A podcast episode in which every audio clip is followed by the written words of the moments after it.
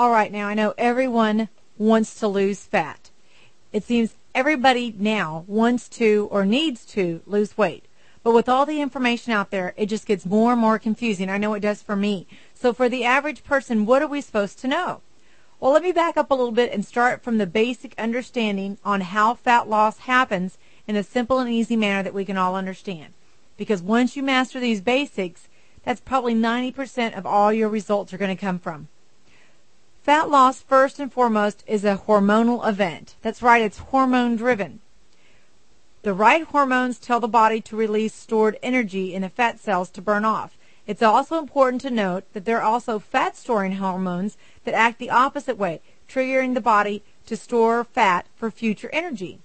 Now, the body triggers these hormones through many different stimuluses like food, drinking, exercise, stress, and sleep. You've heard some people get stressed, they eat.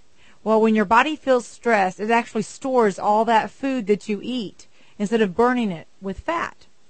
Fat cells are just the body's emergency storage tanks. That's all they are.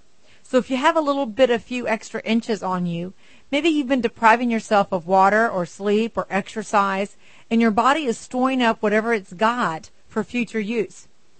After all, if we didn't have fat cells, we wouldn't have survived the famines of the past. It is a built-in survival mechanism, and you're saying, great, it's built in. I don't want it to be built in so much. Our body wasn't designed around constant intake of food, especially with the processed high sugar foods that we all eat. If it comes in a container, it's quick, it's easy, and it's probably going to end up as stored fat. So we all know that fat loss is hormonal now. Also, fat loss occurs when oxygen is present, which is known as aerobic. That means with most people think that by doing aerobics, you burn all the fat you want. And that's just not true. If this was the case, obesity would have been taken care of in 1986 when it was all the gym craze to do aerobics. The good news is you can burn fat all day long. You have that capacity. The only thing left is the hormones and whether they are saying empty the storage tanks or here comes more for the fat cells. The fat loss hormones we're going to focus on are insulin and growth hormone. What is the number one enemy? It's sugar and it hides in all places. I know, sugar.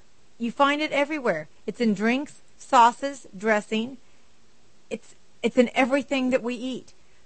If it had a label and you could read it and you could see what the sugars are really getting, everything you put in your mouth counts. So why is sugar bad? Because sugar will quickly be absorbed in the blood, which will cause a spike in your blood sugar, and that spike, the body releases insulin to take care of it. It's kind of like it shuttles the excessive blood sugar into fat cells for storage. So what my trainer tells me is every time you put sugar in your mouth, just tell yourself, I don't feel like burning fat for the next three to four hours.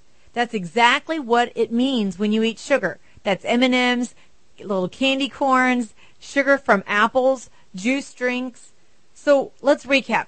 For fat loss, we need minimal insulin levels throughout the day. No high level spikes except during after you work out, where it all goes into the muscle and not to fat. Now, try to keep your levels low by not eating sugar or foods that quickly break down into the bloodstream. Now, these are your processed foods like breads, cereal, and pasta. So just say to yourself every time you're about to put one of these things in your mouth, I don't want to burn any fat for the next three to four hours. And that's exactly what you're telling your body with this amount of sugar that you're ingesting. It's not maybe pure sugar, but it's going to break down to sugar. What else do you need to lose weight? Protein. You should have a protein with every meal. This is going to slow down the digestion of sugar. You're talking proteins, you're talking meats, things that are good for you that are not coming pre-packaged to you. So what I want you to remember is that fat loss is an all-day event. So eat and live your life that way. Don't worry about how many calories you burn doing something because that's really not the point. Worry about what you eat all day and how your hormones are going to react to it. Eat the foods your body was meant to eat. That means stay out of the things in the wrappers. Remember that 85% of fat loss is nutritionally based, not how many calories you burn doing something. And we all have the ability to eat less fat. Eat whole natural foods, not processed. If it wasn't around a hundred years ago, you don't need it. I know that's so hard. I love those M&Ms. Avoid all sugars, that's foods and drinks, and have protein with every meal. Now, this is not going to be easy. This is going to be very difficult for those of us that live on Diet Coke and M&Ms, but we do have to change the way we live our lives. Stop stressing out, take some deep breaths, get outside to relax, get eight hours of sleep, and remember, eat caveman food. That's the way to lose weight the healthy way.